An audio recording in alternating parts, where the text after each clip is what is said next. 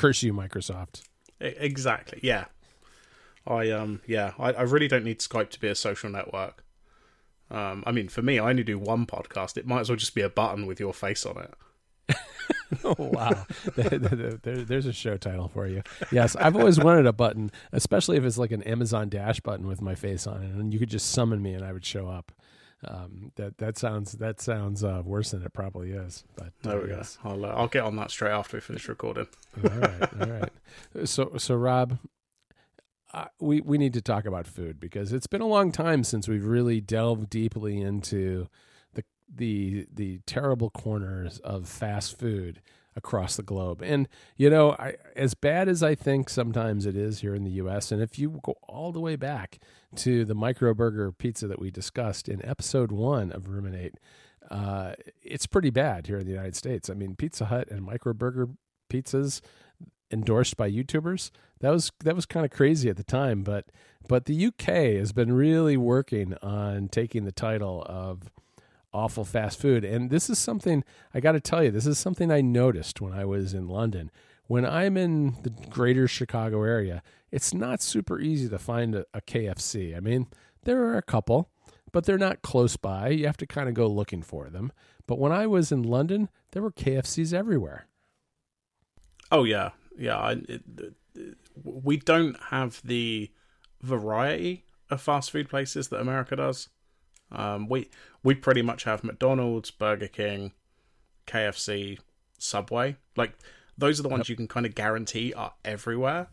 And when you're in a big city like London or Manchester, places like that, you're going to find one every five or ten minutes. Well, and one of the things that I saw when I was in London advertised just about everywhere for KFC was the double down.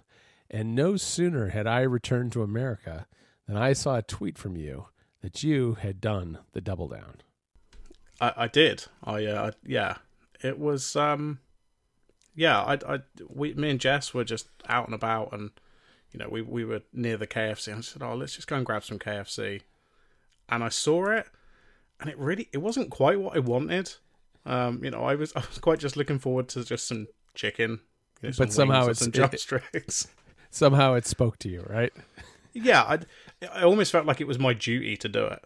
Um, I mean, as you say, I, I'm pretty sure if we if you go back to episode one, we even mentioned the double down at that point. Um, Yes, because it's I one of think it was out in the Amer- out in America at that point. Um, Right. So I really felt like I had to have one.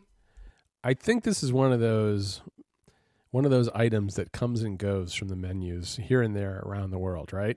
And and they are in fact, I think pitching the double down here in America too. So this is this seems to be a transatlantic thing. I have not had an opportunity to go to do the double down, but why don't you explain for people exactly what is a double down?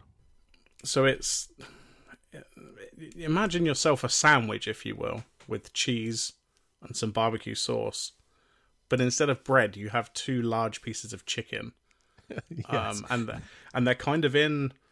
I guess it's the kind of thing you might get like a burrito in. It's kind of like wrapped up like a burrito, and then it's it's in like a little sort of promotional cardboard sleeve. Um, and it, it's really really messy. Like this is. You, you look at the adverts and it's like, oh, this person's just eating a lovely sandwich where the where the bread is chicken. No, this thing is a mess. You, There's a reason- cannot a eat it nicely. Robb, there's a reason why bread is is involved in a sandwich, and part of that is neatness. Yeah, I, I think I think we might, as a society, be onto something with this bread thing for sandwiches. Um, it, I can't remember who it was that replied to us, but they kind of said like it's it's terrible and amazing at the same time. Right. It, it it's it's food. It's it's KFC chicken, which I like. It's cheese. It's barbecue sauce. I mean, there's nothing really not to like, but I'm not a- convinced I would get another one. Yeah, there's a lot of good there, but but but when you think about it, what you've done is you have eliminated the innards of your sandwich. So so essentially, the the the the inside of your sandwich is nothing but barbecue sauce and cheese because the chicken, which would have been part of that, is now on the outside, and that's what you've got to. I mean, I'm not surprised they give you a little cardboard thing to hold it with.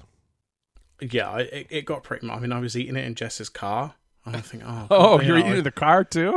Oh yeah, I was eating it in the car. I mean, I know what happens. If I make a mess, I'm just going to have to pay somebody to clean it. You know, we're going to go to the, the car wash place and get them to clean the inside of it. But I really didn't want to do that.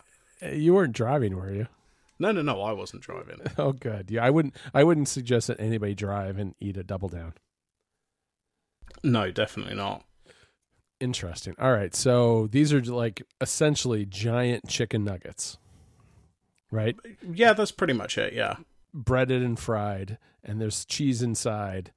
Is the entire chicken part covered with barbecue sauce, or do they put that inside like you would maybe put mayonnaise or, or mustard or something on a regular sandwich? Yeah, no, it, it- it's as if it's a regular sandwich. So that, you know, there's. I mean, the problem is, I think they put a lot of barbecue sauce on it. So once it's like been wrapped up and put in the little cardboard sleeve, you start getting it out. There's barbecue sauce everywhere because it's kind of just been squeezed out and it's just in the kind of foil wrap. And there's no bread to absorb the uh, the barbecue sauce, right? So it's just squishing out everywhere, basically. Yes, All that's right. exactly it. There is this wrapped in a tortilla? Is that what you said, or is it just in the cardboard? Uh, no, it, it's in in like a in a wrapped up in foil, um, right, so and then alright. slipped into the cardboard sleeve, like you- like you know, like you'd get a burrito or, or something like that. Right. So so there's no there's no there's no bread product involved. There's no tortilla. I mean, it's good if you're gluten free, right? I suppose. Uh, I, I, I mean, I don't know about the sauces and, and the like, but yeah, I, the, I guess or the so. I mean, on the chicken. Yeah, but it- it's definitely a low carb diet, I would say, if if nothing else. I, I don't think that I, I don't think you should imply that maybe it's good for you because that's definitely not the case. no, it's it's no, it's probably not a healthy. It's probably not a healthy choice, Robb. But I'm glad that somebody took the bullet for ruminate. yeah, I, I won't be having one again. Um, I am going to stick to you know just chicken wings and drumsticks and, and Alright. that kind of thing. Um, but I did have something that was really really good. Right, what's that? I, I had Taco Bell. Now, just bear with me a second, because as I say, we don't have that many fast food places in the UK, um, and I hadn't had Taco Bell before. Um, but th- th- there is one reasonably near us. But I, I I had occasion to go in there, and I had I don't know I had a crunch crunch wrap thing. Oh, that's a think it was good good choice. Crunch, Good choice. Crunchwrap Supreme, Mhm. um, and it was actually really good. I will let you in on a secret, which is that I I am a little bit of a Taco Bell aficionado too, but I try not to go there because it it strikes me as probably the lowest of low fast foods in some respects. When when I was studying to be a lawyer, you know, in the United States, you have to take a you have to take a test to become a lawyer after law school, and I had no money, I had no job, and I was studying for the test all summer long and I had a few dollars, and I would go and I would buy myself two tacos at the local Taco Bell as as my lunch, and so that was my sustenance for an entire summer. Um, and so because I could only afford the the the real basic taco, not the supreme one like you got, uh, I would put a lot of a lot of hot sauce on it because that that kind of jazzed it up a little bit. And I I look back fondly on those Taco Bell days. I guess uh, these days I have a son who likes Taco Bell a lot, and I tell him we can only go every six months. So almost like clockwork. I think he set a calendar item. He tells me it's time to go to Taco Bell, and so every six months I will go to Taco Bell and and get something. He likes those. You know, they have some tacos that have um, like Dorito shells. Uh, I, I don't know if I saw that on the menu here. I mean, I, I think the menus differ quite a lot um, oh, okay. between the US and the UK because you know I, I've kind of heard the jokes about Taco Bell that you know it's the kind of place you go as you say maybe if you've got no job and you're you know you you just need something cheap or maybe you're drunk or you you know all of that kind of yes, stuff yes. and, and, you know Drunk, or it makes poor, you yes. ill or that kind of thing like honestly like it was really really good I mean that's probably because it's my first time as well yeah. you know, like it, it, it's not the best food in the world. You know, I'm I'm not an idiot. I can tell that it is what it is. Um, but I was really impressed with with how much I enjoyed it. Well, it, it suffers from the double down effect too, which is that this is not food that you eat while you're driving, right? You don't do the drive through of Taco Bell and then try to eat a crunchy taco while you're driving down the highway because it'll just be all down your all down your front. Um, Oh but, yeah, but what I was the, the taco I was describing, and maybe they don't have it in the UK. It's a uh, it, it you're familiar with with Doritos generally, though, right? Yeah, yeah, And they have kind of that you know nasty powdery stuff on the outside. yeah, and the flavor. flavoring powder whether it's whether it's cool ranch or i don't know zesty whatever and they make the shell out of that and then they dump the taco ingredients inside of that Wow, yeah, that sounds a bit like the double down. Sounds awesome and terrible at the same time. yeah they, they've they've done a lot of double down type stuff and you know it, actually i believe that kfc and taco bell are owned by the same parent company that pepsi owns both kfc and taco bell at least that used to be the case Yeah, I believe it is it is it Yum Brands. I think is the uh, yes the company exactly, that owns them. That is exactly it So it's Taco Bell, KFC, and Pizza Hut, um, and, And something Pizza- called oh. and something called WingStreet, uh, which I've, That- I've not heard of. I've not heard of that either. That may be in some other part of the world, but but yes, this is and you know this is really where it brings it full circle, and we come all the way back to the micro burger pizza. Yeah, I mean it's all part of the same conglomerate. Yeah, it's it, it- it's funny that Taco Bell. I, I was looking on their website a minute ago. We we only have about sort of thirty stores in the UK um, All right, for Taco Bell. I mean, I think I think they're expanding a bit more now, but they, they tend to do this quite slowly. So, um, but I, you know, if if I get the chance, I will be going back again at some point. All right, is this the point where we spring on people that we have since day one been sponsored by Yum Brands? John, you're not supposed to tell anyone. Oh, I'm sorry, that was, a secret, right? It's like product product product placement. No, unfortunately, no. I, I wish that were true. That we had a multi-million dollar deal with Yum Brands, but no, we're just we're just uh, shilling for their their unhealthy products. Yeah, I mean, with- that's with very no on for our compensation podcast. All right, Uh, all right. So I mean, so- talking of things that are uh, on brand. Um, yes, yes, we need to talk about Prime Day. Yeah, you may remember episode 25 of our podcast. Uh, the the title was 168 packets of cat food, um, and that was in in 2016. Oh, to the day, uh, Oh, 25th of July that? 2016. Um, and and this was Prime Day where I bought a lot of cat food. Yeah, what have you done, Robb? What have you done? As I say, the last time it was 168. Uh, this time I got 240 packets. Uh, the only thing I bought on Prime Day was cat food. Is this for you or for your cat? It's for my cats.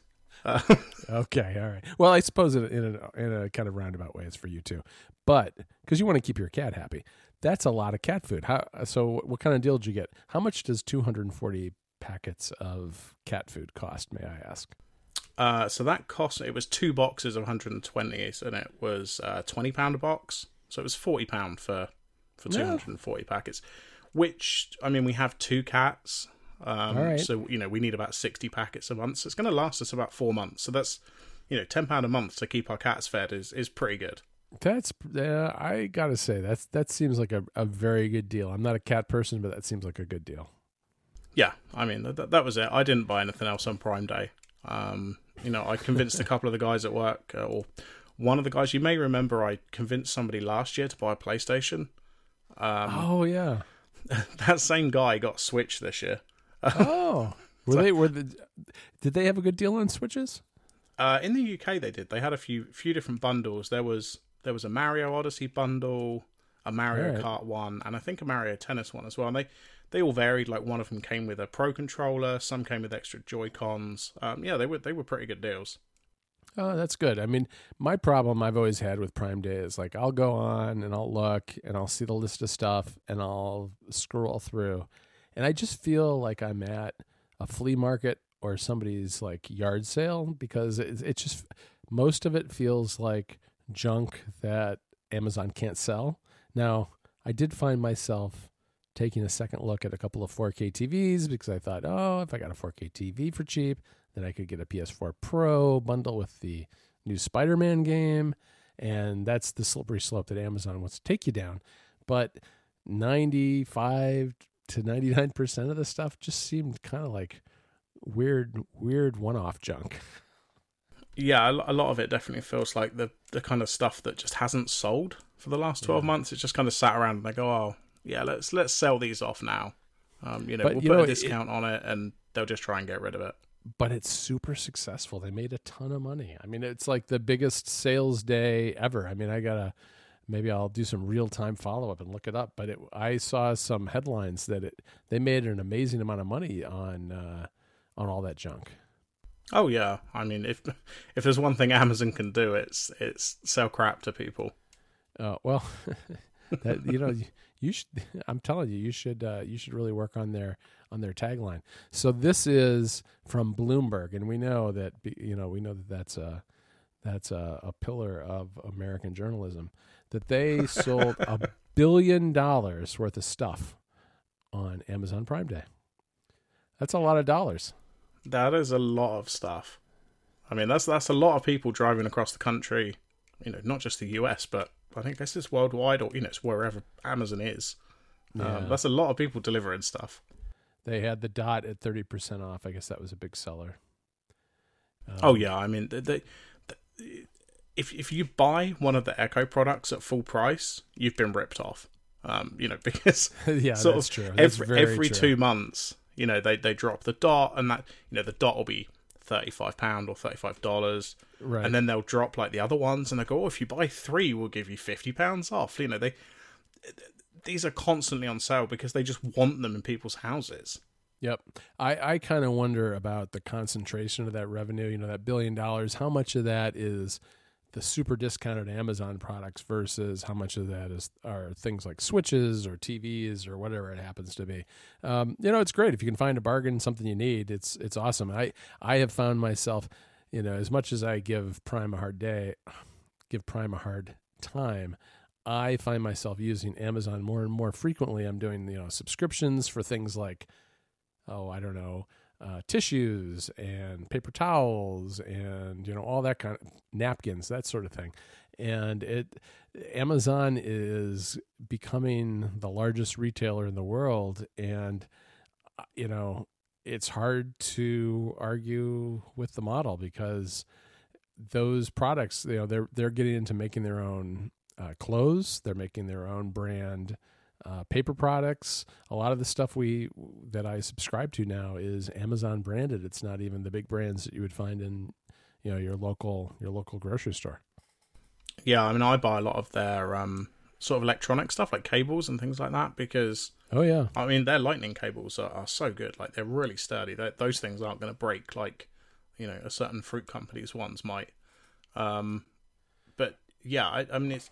I think at this point, like their biggest problem for scale is just the amount of people they still need. Um, you know, there, there there just isn't enough people that that need jobs or can do the jobs. You know, in the warehouses and delivery and all the other stuff around it. Like that is their problem at this point. Like they, they they're grown so big, but there just isn't enough people. They can't hire enough people quick enough to get all this stuff out on time. Yeah. I don't know if this is true in the UK, but one of the things they've done here is it used to be that if you ordered from Amazon, everything came by UPS. And that is not the case anymore. They have a lot of these unmarked white panel vans. Like I got I actually got something this morning in one of those panel vans. And they also use the US Postal Service. And that's really kind of the worst because I have this really humorous chain of deliveries for this book that I got for one of my kids for high school for this fall. And this is like this is like an $8 book. This book has been everywhere in America at this point. it had it started out in in Seattle. And then it went to California. And after that, it came to the greater Chicago area, but it got lost. It's Of it got course. it it literally got within five miles of my house before they sent it hundreds of miles away in downstate Illinois. And let's see, I, I can count for you how many cities it's been in the. Right now, it, it's back. It's uh, it's either getting delivered. It's going to get delivered today. So it's been one, two, three, four, five, six, seven, eight, nine. It's been in ten different cities in in Illinois.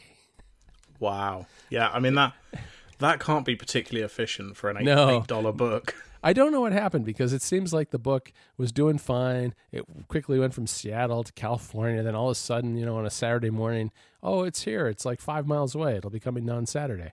All of a sudden, somebody at the post office decided, you know what? We don't think we want to deliver this today. We're going to send it downstate and so we, they they sent it they sent it hundreds of miles away from here, and it's been meandering around the state ever since. So I mean, what is it? It's Wednesday, so it's been like on a three or four day journey all through central Illinois and working its way back up to uh, northern Illinois. How strange. Yeah, wow. I don't know. Whatever. It'll come eventually. Fortunately, it's only a seven dollar and fifty cent book, so if uh, things don't go well, I'm not, I'm not too worried about uh, being too far out. So, um, do you want to tell me about the Maker Faire? All right, sure. So, Maker Faire is eh, there's there's uh, Maker Magazine, right? And they they started these Maker Faires, which were uh, get-togethers all around. I, I think initially the United States, and then they've they've gone global at this point. But Maker Faires are kind of DIY type celebration conventions. So there's everything there from uh, 3D printers and people creating their own jewelry and robots, uh, mod- modding all sorts of, you know, electronics and that sort of thing. And it's it's really interesting to me. I mean, it's it's very heavy science, very heavy uh, open source and do it yourself type projects. Uh, and I've gone a couple of times to one that they hold in Detroit. The two biggest in the U.S. are probably in the Bay Area, no surprise there, and New York City. But there's a really good sized one in Dearborn, Michigan, which is just outside Detroit. And in, Detroit, in Dearborn, there's the Henry Ford Museum, which is, uh, you know, named after Ford, who uh, who started Ford Motors, and it's there's two things in Dearborn. There's the Henry Ford Museum and Greenfield Village, and they're connected and they're they're they're related to each other. And Greenfield Village will has historic homes and all sorts of historic technology related things. Like, oh, for instance, it's like Thomas Edison's boyhood home, that that sort of thing. But then, oh, the okay, yeah, yeah, that's sort of in a lot of in a lot of instances, these things have been dismantled wherever they were and then brought to Greenfield Village and reconstructed and kind of, you know, set where you can go look at them and learn a little bit about the inventors and other things associated with them. And then there's the Henry Ford Museum, and the Henry Ford Museum is a technology museum basically. It's everything from the industrial revolution and you know cars and trains and and steam engines and all that kind of thing. But it it, it goes all the way to uh, modern inventions, you know, comp- all sorts of computers and, and other things, robotics. And it, it's a great museum. And the Maker Fair is held on the grounds of this museum and Greenfield Village. And so I've been twice. Um, it's place. It's a place where I first got in, interested in 3D printing you know, there have been things there like if you've ever watched Storm Chasers on television, where you know they have these guys in these trucks that are look like a little bit like tanks that are driving, trying to drive into the center of a tornado. I mean, they had those that kind of thing there where you could go and tour it and look at it and and actually talk to the people who did some of the storm chasing, which I always thought was really interesting. And I would take my boys to these. I went to a couple of them in the past, as I said, and this summer, it's this weekend Maker Faire is back in Detroit, and Stephen Hackett's going to be there. And he Stephen's going to be there doing a couple things. One is he is speaking twice at I think like four four fifteen in the afternoon on Saturday, and then again on Sunday.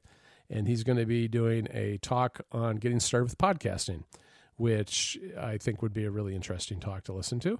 But he's also there because if you've listened to Connected before, you might know that Stephen collected iMacs, the original iMac, the one with the you know the translucent backside that was various colors, and he collected all colors of those and then donated them to the Henry Ford Museum to their permanent collection. And so the the museum is doing an exhibit of translucent technology. Basically, they'll have like you know see through. Oh telephones. amazing. Yeah, see through telephones, computers. And so Stephen's uh, collection of iMacs, the G3 iMac, is going to be part of that exhibit. And so he's going to be there to see that and also to speak at the thing. And I haven't been. I think I went to the Maker Faire last maybe three or four years ago, something like that. And so I figured, you know what? I'm going to head out and I'm going to go uh, check it out. So he's going to be there and I'm going to be there and I'm just going to be hanging around, walking around, checking things out. If any listeners happen to be in the area, say hello. But I'll be at Stephen's talk and just hanging out with him. And and uh, I really want to see. I what I really want to see is Stephen seeing the iMacs for the first time in a museum. Yeah, I mean that that's very very cool. You know, yeah. I mean, he, he put a lot of effort into getting those and you know doing all the cool videos that he did and photographing them, and then you know of course he's then sat in an office with twenty something iMacs yes. that he didn't know what to do with, and the fact that they're like in a museum and you know being used for good, I guess you know they're they're in a decent place. They weren't just like chucked in a landfill or you know hidden away somewhere. Like they're in a museum, which is really cool, so that like other people can go see them and stuff like that. So yeah, I'm kind of jealous that you're going to this. I mean, I don't think it's particularly viable for me to uh, get there by this weekend, but yeah, probably not. But yeah, it, it is really cool, and you know, it's one of those things where it's like you know how much care he takes into the stuff that the computers that he collects. That the Henry Ford Museum was interested in his collection because he didn't just collect any iMacs; he collected perfect examples of each color of the iMac. So, I mean, I he's I, I think he's told this story on Connected before, but you know, he when he donated them, and he he I think he interviewed one of the curators of the museum on that podcast at one point, maybe last summer, but they sent an, a giant semi trailer truck to his house with a team of people who came and collected his, I think it's 13 iMacs, and bundled them up in all sorts of protective you know, padding and then crates, you know, the kind of thing you would expect someone to come and visit if you're if you're donating a Vincent Van Gogh painting or something. You know, they came to came to his house, parked this giant truck in front of his house, and then uh, spent literally mo- almost an entire day packing up 13 computers and putting them on this truck and then driving them up from Memphis up to Detroit, which was pretty cool. And I'm I'm excited to see them because I've never I mean I've seen you know I've seen the pictures that he's had on his website at 512 pixels and I've seen the pictures which are this in his uh, the same the iBook that he did about the history of the iMac and but I've never seen any of these in person and I'm I'm kind of looking forward to seeing those and just hanging out uh, and and enjoying Maker Faire because it's just one of those things that's an interesting celebration of everything techie and DIY and and it it's a nice atmosphere, kind of a carnival atmosphere. Yeah, it's it sounds really cool. Um, you know, maybe post some pictures or um, which I, I, imagine you you probably will at some oh, point. But yeah, know, yeah, you know I will. Yeah, it sounds really good. Um, like I say, if I, if it was a little bit easier for me to get there, I'd definitely be coming. Yeah, yeah. And and you know what, if you see one in the UK or somewhere, definitely go sometime because they're a lot of fun and it's um, I think I don't know, like I'm going with my one of my sons and it's like thirty dollars each to go for the day. Um, and it's just for us, it's easy because it's only like a four and a half hour drive. So we'll we'll just spend a couple of days. My parents happen to live nearby, so I'll spend a little time with them and spend a day at the Maker Faire, and, and it'll be a lot of fun.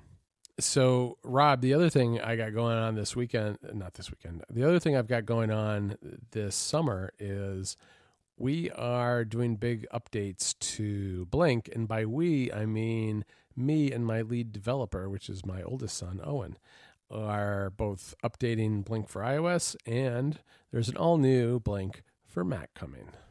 Is is this an exclusive?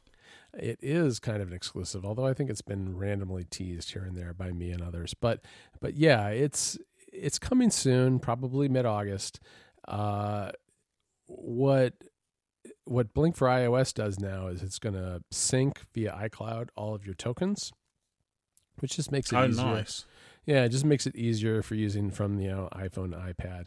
But that all, iCloud Sync will also work with the Mac ver- version, and the the Mac version does everything iOS does, but it's also got a menu bar app that will say, you know, you go to a website and you copy a iTunes URL.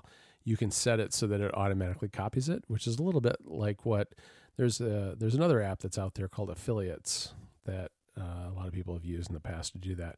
But what's nice about Blink is not only does it do what that app does, but it also has a uh, full fledged Mac app where you can do the searches.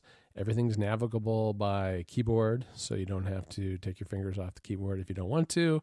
You can use keyboard shortcuts to copy the, the links. You can copy the description of the app. You can copy the release notes, all that stuff. Easily switch between tokens really quickly. Uh, it's it's really the full fledged iOS app plus a little bit, which is which is nice. And and iOS just comes along for the ride and gets some of the nice features like the iCloud sync, uh, better keyboard shortcuts, and um, some really cool easy swipe gestures for copying links. So instead of having to go to the share sheet and find Blink and tap that and then tap copy, you can literally you can just swipe the row, row of search results and quickly copy a link without having to do anything else, which is which is pretty cool. So it's you know this is one of those things where Blink has been Blink's not a big moneymaker by any stretch of the imagination, especially on iOS. I mean, the number of people who really need an affiliate linking app for iTunes who write on on iOS is pretty limited, but it happens to include the MacStories team. So I make it primarily for the MacStories team now, and any sales I get in addition to that, I just kind of view it as a bit of a bonus. Um, but no, I don't really have a ton of time to do development anymore because I've got enough other stuff going on between writing and podcasting. So Owen, who's my oldest son, who's a student at Berkeley in California, he is doing all the development now, and I just kind of handle the business end of things and the marketing and all that jazz. So um, it's been fun to work with him on it, and it's getting really, really, really close. We're just kind of finalizing some things, and then there's like, you know, as soon as you have the app ready, you realize how much else there is to do between screenshots and preview videos and contacting press people and all that sort of thing. Uh, it's a little daunting with other things going on, but we'll get it out, and it'll get out before the end of the summer. Nice, yeah. I mean, you know me, I'm going to be much more excited about a Mac version than I am an iOS uh, yeah. version because you know, you know, you know that's not what I do. I, I don't, you know, I don't really use iOS for that kind of stuff, but you know, on the Mac, that's a lot more useful to me. Um, you know, and especially with the search and stuff, because obviously the the iTunes store now is is basically just movies and TV shows. Um, you know, you, right? You can't really search for apps anymore. There's there's some weird loopholes where you can still get apps to load in iTunes when you click links from certain places, but of course, you know that that's no good for for searching. So, um, right? Yeah, I'll be I'll be excited to give it a try when it's when it's out. Yeah, it's um, I've been using it literally for months now for all of my writing on MacStories, and that's that's why I'm pretty comfortable that it's ready to go because it's really down to the, even the little things like there'll be times when I'm getting the newsletter together and I have to come up with a bunch of links really quickly. So what I'll do is I'll you know search, copy, search, copy, search, copy, and so that has allowed me to kind of fine tune little things like where's the focus of the cursor after you're done doing a search so that you can search for another and copy another link in the fewest number of steps without having to, you know, tap back, you know, click back into the search field and then command A. You don't have to do any of that. It's it's all set up so that it's done with the minimal number of minimal minimal number of clicks and taps on the keyboard. So I think it's going to be. I think that that should be pretty uh, pretty popular in the Mac. At least I'm hoping it will be. Yeah, that sounds really good. Actually. I mean, that's that's exactly the kind of thing I want from a from a Mac app, especially something like that where it's a, uh, a single use utility. Kind of sounds like a, a bad thing, but you, you know it, it, it does one thing very well. You know the search and and create generating the link. So you know if it's really quick to use and, and easy to use, like that's you know that's that's great. That's exactly what I want from my Mac apps. Yeah, it's interesting because I, you know, obviously there was a lot rumored about marzipan and things as we were working on this, and I, I actually started this. I don't know, gosh, it's been probably eighteen months to two years ago. I started working on a Mac app, and I handed it over to Owen, and he looked at my code and he started over, which is probably the, the, the, the, best route to go. Uh, but but the general design is is along the lines of what I had I had envisioned originally, um, but it, it's one of those things where we thought about stopping and waiting to see what happened with marzipan, but in the end, I think it's probably a little better served to be a full blown AppKit app. Well, I guess time will tell whether it would be easier for this to be unified, and maybe down the road, the two, you know, the the two would be combined in some sort of single binary that gets deployed across different different platforms. But for now, I think it, it, works really well as a as a standalone AppKit app, and it'll be on the Mac App Store. Uh, we're not gonna. It's just not worth the the the pain to sell it separately on a uh, on our own website for now. So it'll be on the Mac App Store, and uh, hopefully someday we'll actually even be able to do a bundle between iOS and Mac OS. But unfortunately, you can't do that at the moment with the way the app stores work. Yeah, that that would be pretty nice. You know, just not related to Blink specifically, but yeah, that would be nice if you could just pay one fee, you know, one price, and you know, get a whole suite of apps. You know, I can imagine this working very well for something like OmniFocus, where yep, you know, they're very expensive apps. You know, uh, whether it's worth it to you or not is kind of irrelevant, but you know, they are expensive as apps go. You know, and if they could offer some kind of big discount for buying the whole suite, like I can imagine that'd be really useful. Right. But you know, we'll have to see. They've only just updated the Mac App Store, or you know, ready for September. So right. maybe let's give it a year before we expect that kind of stuff. Yeah, exactly. No, anyway, so keep an eye out. Uh, we'll be coming soon, and uh, we'll mention it again, I guess, when when it's actually out. Um, but Robb, I want to know a little bit about your your binge watching of the Fast and Furious series. Yeah, this um, I, I, think some people have been confused about why the hell I would do this. Um, I don't know. Uh, I've watched all these movies. They're they're fun movies. Yeah, I, the thing right. So when I was I don't know 14, 15 maybe, um, you know, I had a few DVDs, not many, um, and two of them were the first Fast and Furious film and the second one, and and I would watch them all the time because, like I said, I maybe had like five or six DVDs, maybe maybe ten. Uh, you know, so I kind of watching the same films over and over again, and I loved these movies as a you know when back then.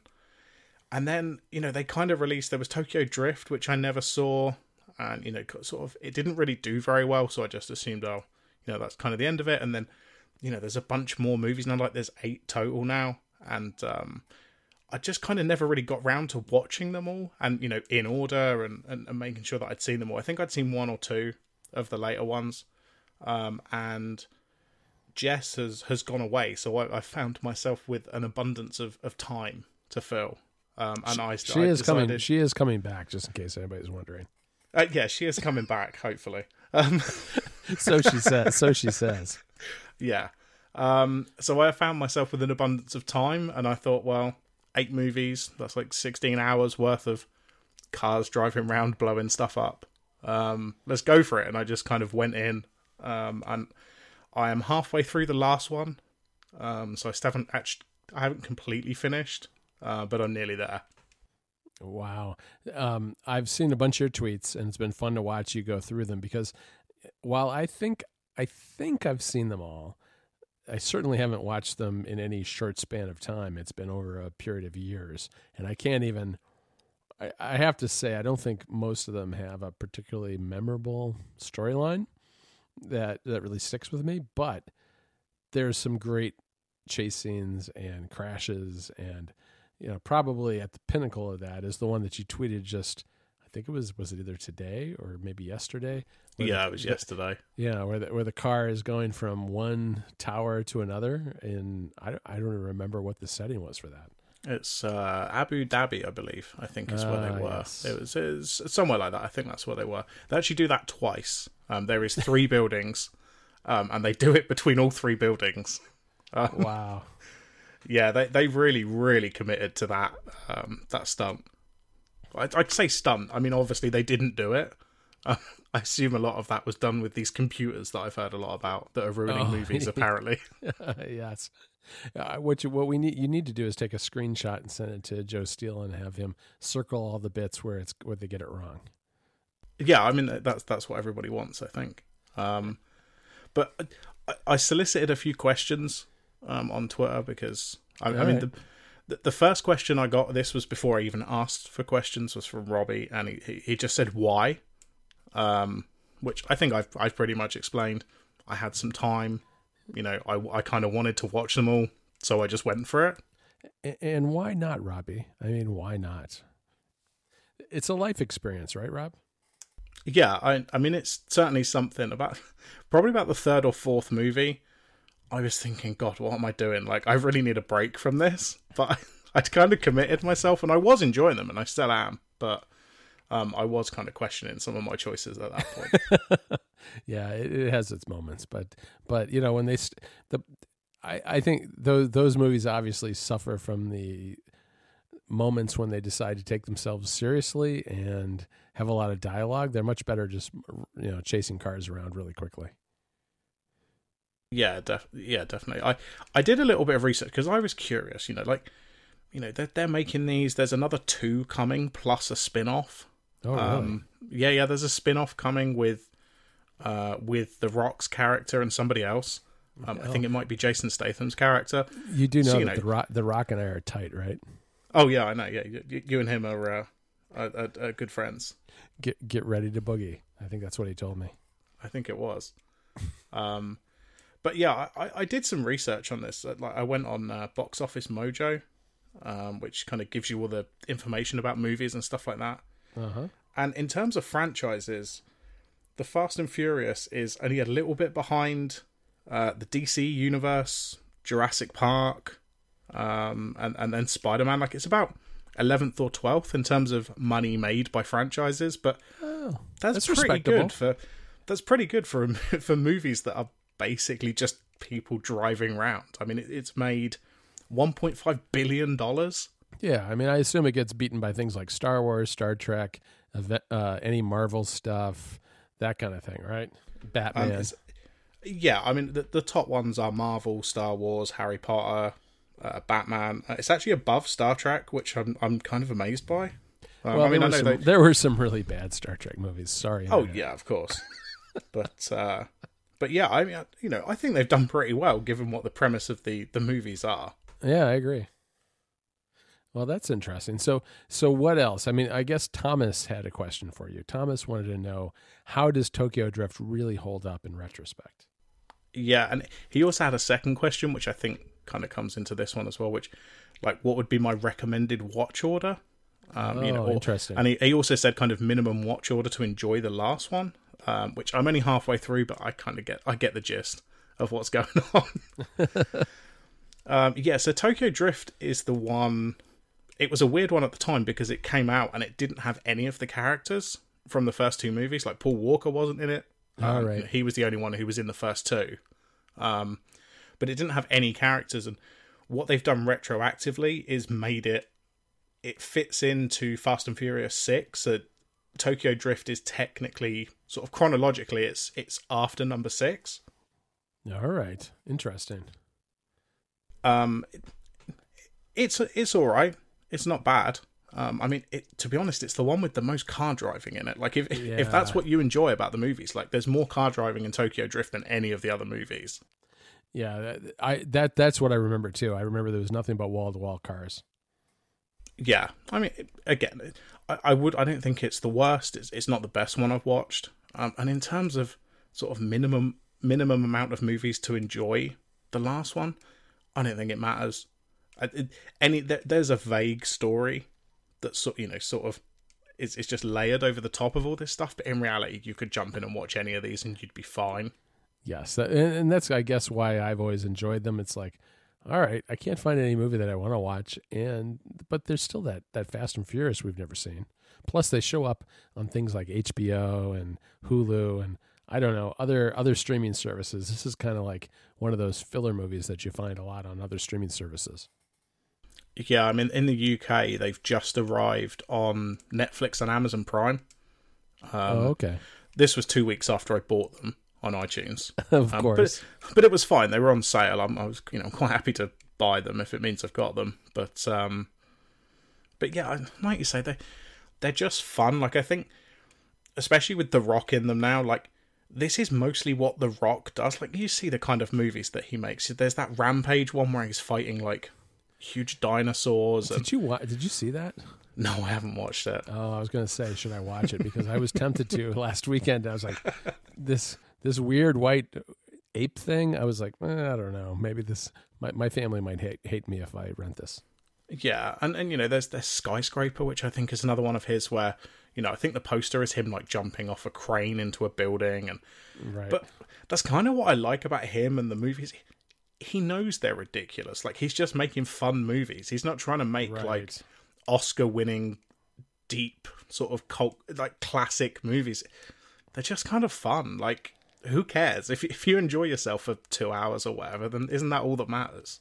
Yeah, no, I, I, I totally agree. I mean, those they're they're perfect escapist type movies. Yeah, there's you know I, I've enjoyed myself. It's been good. No, that's good. I, uh, I, you've you've actually made me want to go back and, and check some more of them out again because it's been a little while since I've done it. Yeah, they're, they're a lot of fun. We did we did get one other question um, from Dave. What, uh, Uh, Dave Darns? Oh yes, yes, Dave, David. Dance, uh, previous and one and only guest host of Ruminate. Uh, the the David Darns. exactly, uh, and he said, "How furious do you feel?" Um, That's a good question. I, I I feel the right amount of fast and furious. oh well, that's that, that that's the perfect answer. I mean, I I you know, a lot of people would like to feel that fast and furious, and I I think that uh, David's right on right on point with this question. Yeah, I mean, you wouldn't want to be uh, t- too fast or, or too furious. Um, No. I just sent you my rock tweet. Okay, let, let me see. Oh yes, I remember this now. That that was good fun. I will uh, I will put that in the show notes. It was fun. It was. I, it was. I, I, I do remember sitting at the at the dinner table on a Sunday night when The Rock tweeted me and my and my uh, and my Twitter just completely blew up, and my kids thought it was pretty funny. I like to remember. I like to remind them that I'm I'm good friends with The Rock, which is not true, but you know, Well, I mean, he's tweeted you more times than he's tweeted me, so there you go. you know there you go. you're doing It- all right. it- it's something to aspire to, Robb. Absolutely, cool. Okay, well, like let's let's draw a line under it there before you know we do any more Fast and Furious puns or anything else like that. Um, or, or just general damage. Yeah. So yeah, let's wrap it up. Um, we'll be back in a couple of weeks. This is Sound- this was episode sixty-eight. I think Oh. we've done pretty well. That's uh, in a couple of weeks, sort of two or three weeks. It would have been three years since we started the podcast, which is pretty cool. How about that? That's awesome. So uh, so yeah, show notes will be on the website. Me and you are on Twitter. I'm at RMNurse UK. You're at John Voorhees, and we'll be back in a couple of weeks. See you then.